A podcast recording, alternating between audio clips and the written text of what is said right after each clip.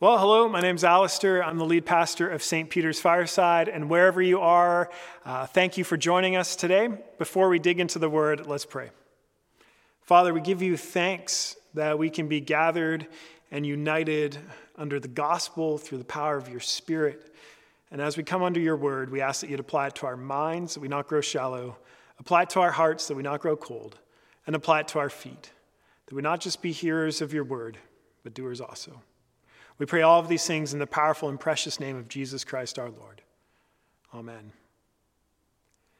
When I was in the seventh grade, I had a friend come over for a sleepover, and we stayed up late listening to our local radio station, and they were taking requests, so we tried to dial in. And after the 30 second attempt, they actually answered, and they asked us, Well, what song do you want to hear? And my friend thought it would be funny to request an elderly lady sitting behind a counter in a small town by Pearl Jam because of the length of the title. And so the DJ wrote down our request, and a half hour later repeated that title, and we laughed and thought it was funny, and then the song began to play, and we sat back and listened. Now, for me, I had never actually heard the song before, and as it started to play, I got pulled into the story. As the title says, the song is about an elderly woman who's lived in the same small town and she's worked at the same small place, the same small store. And one day, someone from her memory, from her past, walks in, and it's actually someone she wanted to love. But she can't bring herself to take the risk to say, hello because the only thing that has changed since the last time she saw this person is that she is now older in the same place. But seeing this person takes her down this trail of what ifs. What if all those years ago she had taken the risk and reached out to this person? What would have her life looked like with him? How would she be different now? But the reality is, she hasn't changed much at all. She still can't take the risk to say hello, and this person comes into the store and leaves the store.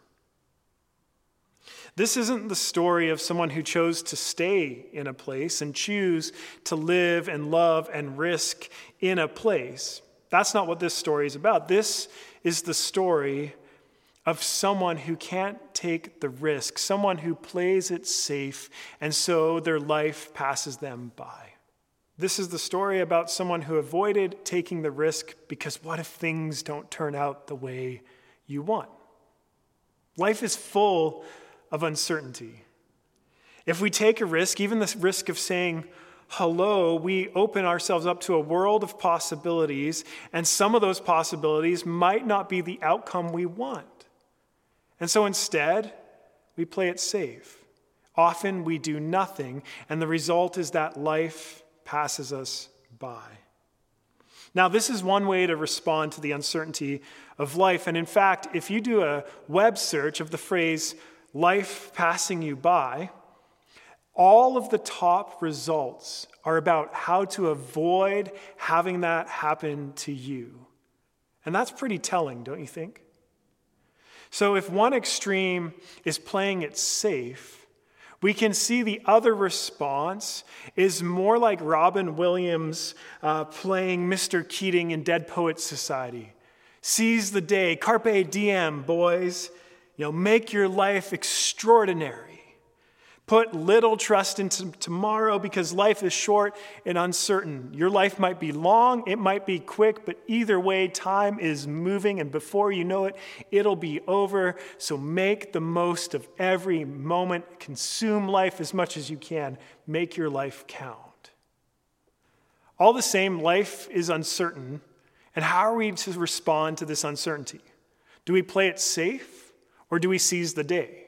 Do we let life pass us by, or do we try to consume as much of life as possible? Ecclesiastes opts for neither option.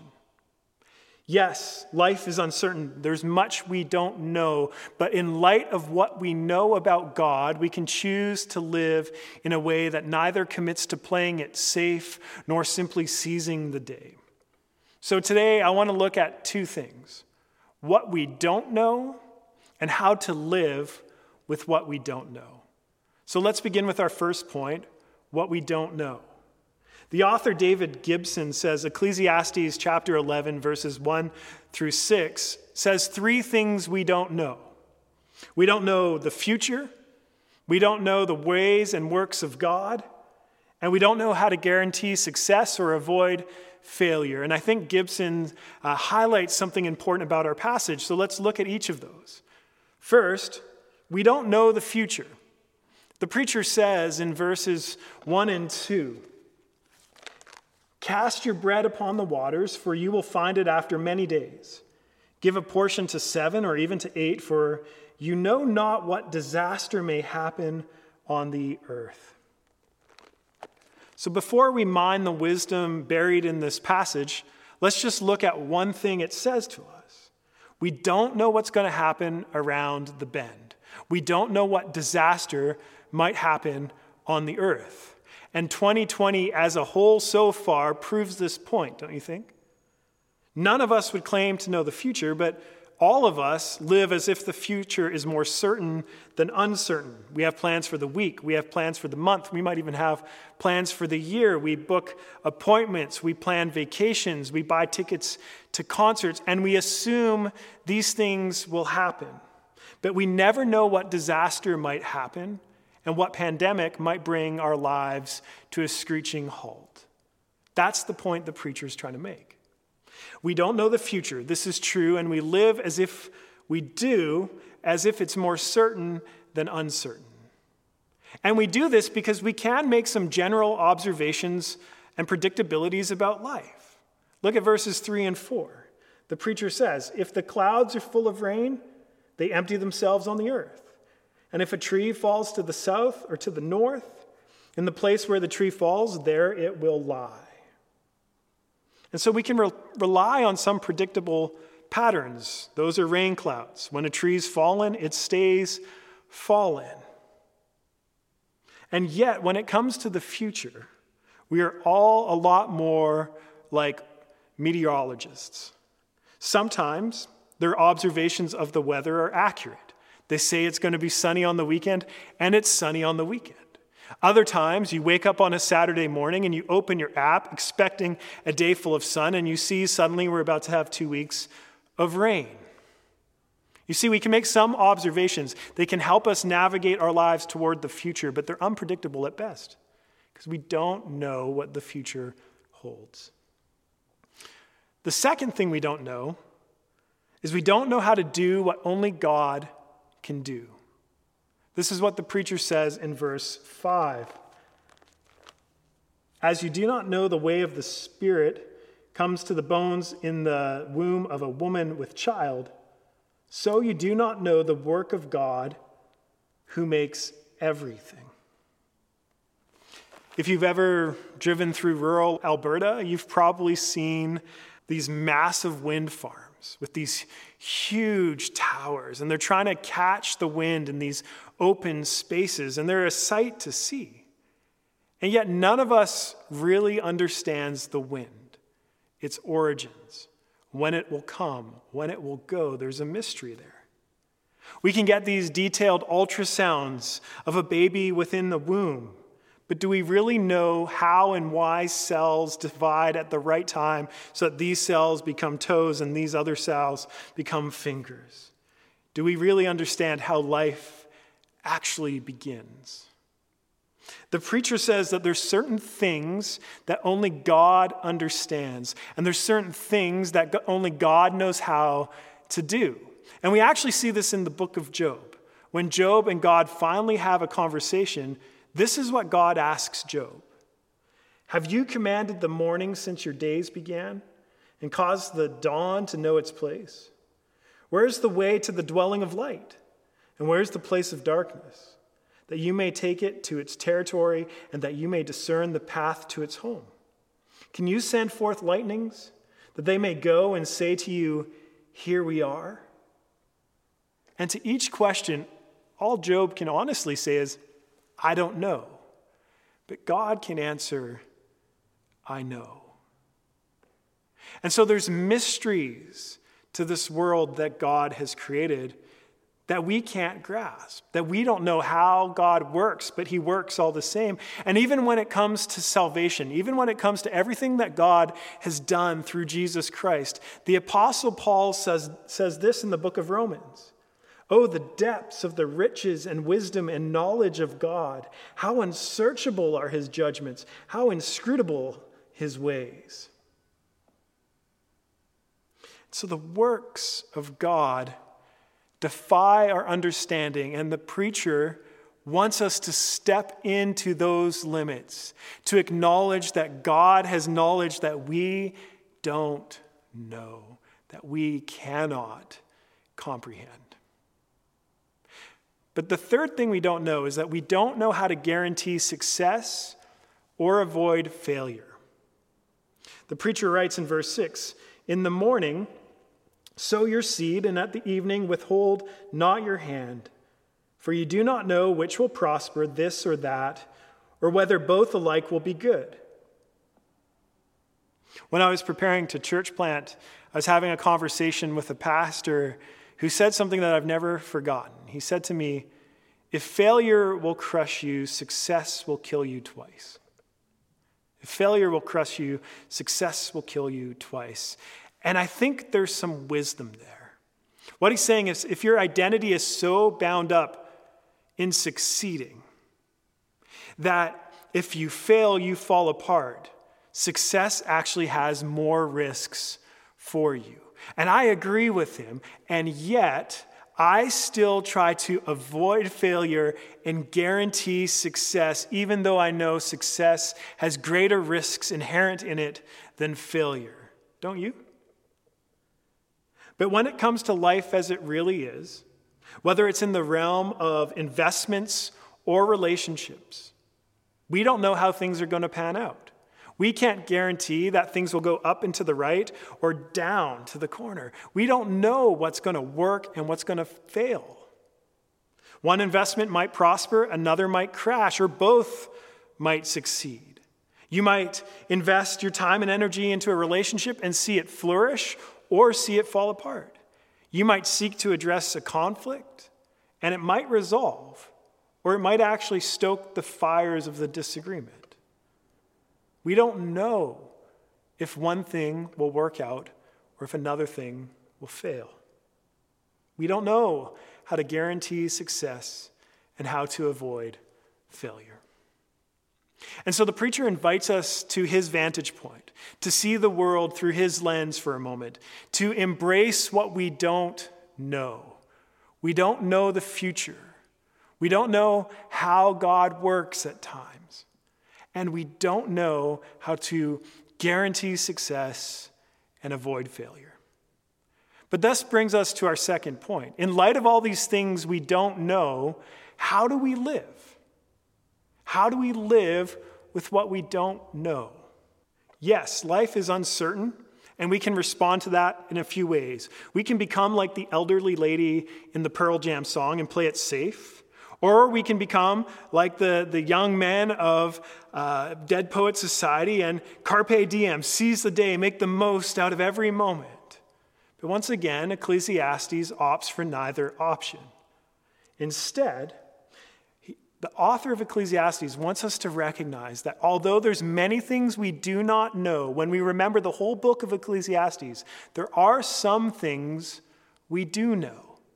We do know that life is a gift to be received from God that life is a gift and not gain, that our purpose in living isn't to try to make the most out of living and get the most out of life, but to receive all of life in its complexity and uncertainty as a gift. And so the question then is how do we receive this gift well? And how do we live with what we don't know even as we receive this gift of life? So let's look at verses 1 through 4 one more time. Cast your bread upon the waters, for you will find it after many days. Give a portion to seven or even to eight, for you know not what disaster may happen on earth.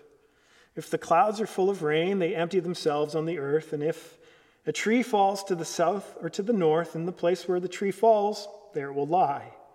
He who observes the wind will not sow, and he who regards the clouds will not reap. If we want to put the wisdom of the preacher into the form of modern day proverbs, here's what he's saying to us When it comes to risk, nothing ventured, nothing gained. There are times you need to take risks and you need to step out boldly and try something, even though you don't know if it will succeed.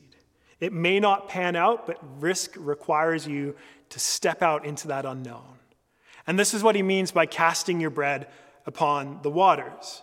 Now, to be honest, this sounds like a pretty soggy metaphor, but most scholars think that it's actually an allusion uh, to the ancient practice of investing in international relationships. And what the preacher is saying is these risky investments might actually yield fruit. They could be very good, but they require risk. But the preacher is acknowledging that sometimes risky ventures have rewards. Yet, the preacher says that risk needs to be weighed. In other words, don't put all your eggs in one basket. Try multiple things. Invest widely. This is what the preacher says in verse 2 give a portion to seven or even to eight. You know, don't give up just because some things don't work, because other things may work. So rather than putting everything you own, everything you have into a single outlet, invest widely. Diversify your investments is what the investor would tell you to do. You know, take calculated risks. Don't avoid risk, take risk, but know that you're taking the risk and be wise about how you take that risk. And yet, the preacher will go on to say if you're going to take a risk, yes, weigh the options, but don't get stuck weighing the options. Don't just throw caution to the wind, discern, but don't get stuck staring at the clouds. Don't get stuck trying to discern the trends. At some point, you're going to have to take a step out and try. And so there's this risk of risk, isn't there? That we can get paralyzed waiting for the opportune moment. We can be like the person described in verse 4, where we're just gazing and waiting for the opportune time, and it's just around the bend, it's just around the bend, but then we just end up playing it safe. See, the preacher is telling us that life is meant to be lived. In an uncertain world, we're still called to put in the effort. This is what he says in verse 6 In the morning, sow your seed, and at the evening, withhold not your hand. Now, on the surface, it seems like we could paraphrase this passage as You never know, so try. You never know, so try. But that misses what the preacher is actually saying. What the preacher is saying to us is if you never sow, you will never reap. If you never sow, you will never reap. Jesus tells a parable that we now call the parable of the talents, and it's a story about stewardship. In the story, there's a master with wealth, and he entrusts some of his wealth to three of his servants and asks them to steward it well in his absence. Now, two of these servants do very well with what they were entrusted. They invest it and they multiply it. So the one who received five talents multiplied it and gained five more talents for a total of 10 talents. The one who received two talents multiplied it and received two more talents to offer his master four talents. But then the third servant did nothing. He, he took the investment and buried it in the ground and did nothing with it. And Jesus describes the interaction between the master and this servant. Here's what Jesus says he who had received the one talent came forward, saying, Master, I knew you to be a hard man, reaping where you did not sow, and gathering where you scattered no seed. So I was afraid, and I went and hid your talent in the ground. Here, have what is yours. But his master answered him, You wicked and slothful servant. You knew that I reap where I have not sown and gathered where I scattered no seed? Then you ought to have invested my money with the bankers, and at my coming, I should have uh, received what was my own with interest. So the servant sees his master in this negative light. He's hard and unjust and corrupt and fearful. And what's strange about this is the master in the parable represents God the Father. And so all we can conclude then is that this one servant had a skewed perspective of his master. So, how you see God influences your stewardship. How you see God will impact your ability to take risks, to live wisely, to navigate your way through an uncertain world. If we're more like the servant in Christ's parable, if we see God as aloof or uninvolved or disinterested in our lives, I think you can see right away that's really going to change how you live. You're going to live with a bit more uncertainty because the world's uncertain and you're not sure if God is really for you. You're not sure if God's really active, and so a lot more of it's on your shoulders. Or if you see God as angry and vindictive and, and harsh, you're going to live with a lot of fear, never knowing if what you're doing with your life is actually acceptable or pleasing to Him. You're going to live with all this pressure to make sure you don't squander what you have, because who knows how God will treat you in the day. Or you're going to go the other way and just play it safe, like the servant or the elderly lady, so you can at least just give back to God what is God's. How we see God influences our stewardship. And if we see God, in the face of Jesus Christ, if we come to see that Jesus really was God among us, God in the flesh, God as one of us, we discover that the essential characteristic of God is that God is love. That God loved you even at your lowest, even at your worst. That at that place in your life, that is who Christ died for. That is who Christ loves. That God loves you so much that he went to great lengths to forgive you and be reconciled you to you, to adopt you into his family, to cherish you, to pour his love into your life. You see, when you see God this way, when you see that God is love, that God has moved toward the world with love, he's moved toward you with love. It changes how you steward your life. So I want to acknowledge it is possible for us to get paralyzed. It is possible for us to put our heads down and try to be unnoticed, to take what we have and bury it in the sand. And if this is where you are in life right now, I don't want to heap guilt on you or shame. I want to invite you to see God afresh I want to invite you to ask God to expand your vision of Him, to see that even in this uncertain world, He's still in control. He remains faithful. He is a God of love, a God who loves you. And to allow this new vision of God to develop in you or strengthen in you so that you can step out of playing it safe and begin to take risks. Wise risks, but risks all the same for his kingdom. Because all of us, every single one of us, are invited to steward our lives, to sow what we have so we can reap. To sow means to scatter seed, to plant it, to, in, to invest it, to take who we are, all of our lives, our mind, our hearts, our souls, our strength, our gifts, our abilities, to use all of those things within the world to seek God's kingdom, to sow and to hopefully reap. And if we do not sow, we will not reap. And so this passage, it invites us to live boldly, to be creative, to try something new, even if you're not sure how it's going to pan out. And there's no promises either.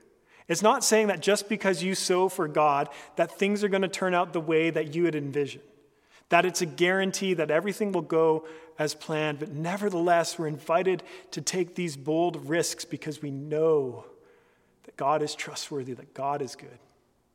The Apostle Paul writes to the church in Galatia A person reaps what they sow. Whoever sows to please their flesh, from the flesh will reap destruction. Whoever, whoever sows to please the Spirit from the Spirit will reap eternal life. Let us not become weary in doing good, for at the proper time we will reap a harvest if we do not give up. Therefore, as we have opportunity, let us do good to all people, especially those who belong to the family of believers. Essentially, Paul is saying we can invest what we have into ourselves, we can live for ourselves, but it's not going to pan out well. Or we can invest our lives into the kingdom of God and reap eternal life. And that's our choice. And so the challenge is to not weary in this when living in an uncertain world doesn't result in what we hoped it would result in, when we have moments of failure or moments of success, when the failures are crushing or the success is dissatisfying, or when we took a step toward God and it just didn't seem to work, Paul says, Do not weary in doing good. Do not weary in doing good, because if you're truly sowing for his kingdom by the power of his spirit, you will inevitably, you will ultimately reap what you have sown. You will inherit eternal life. So don't play it safe. Don't seize the day. Instead, in the words of the apostle, use every opportunity to pursue good. Use every opportunity to pursue good. Sometimes this requires taking risks. Sometimes it requires slow, patient discernment. But the goal is to discern how God is asking us to sow his goodness into the world through our lives. And I want to tell you just two stories from within our community that will help you envision this.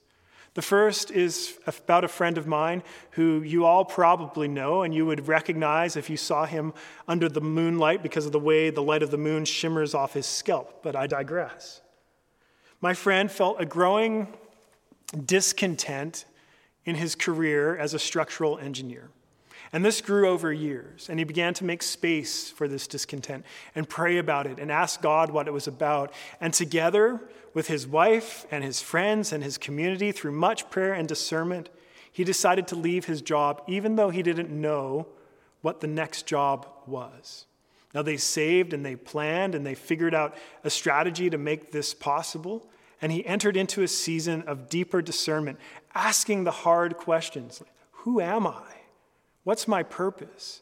God, what do you want me to do with my life? And to his frustration and maybe surprise at times, this ended up taking a lot longer than he thought.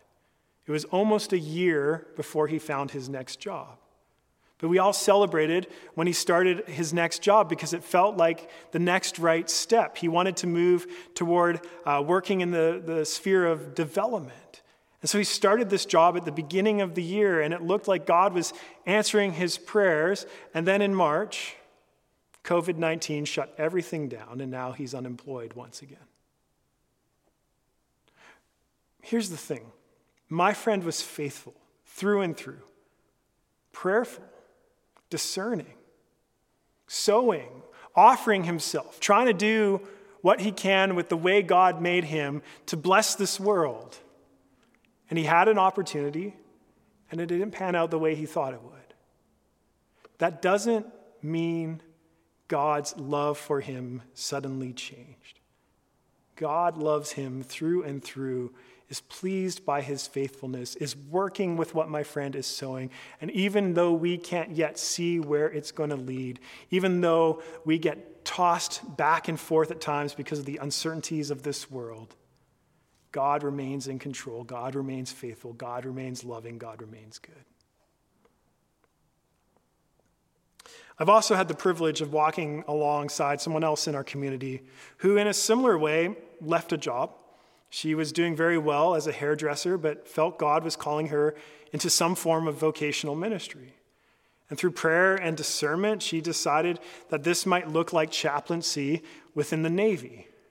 But every step she took at the forefront was met with such resistance, closed doors, difficult conversations, and, and just confusion about what's the next right step. And it was so difficult at times that she wondered, like, is this what you have for me, God? Where are you in this? And yet she persisted. She kept moving forward.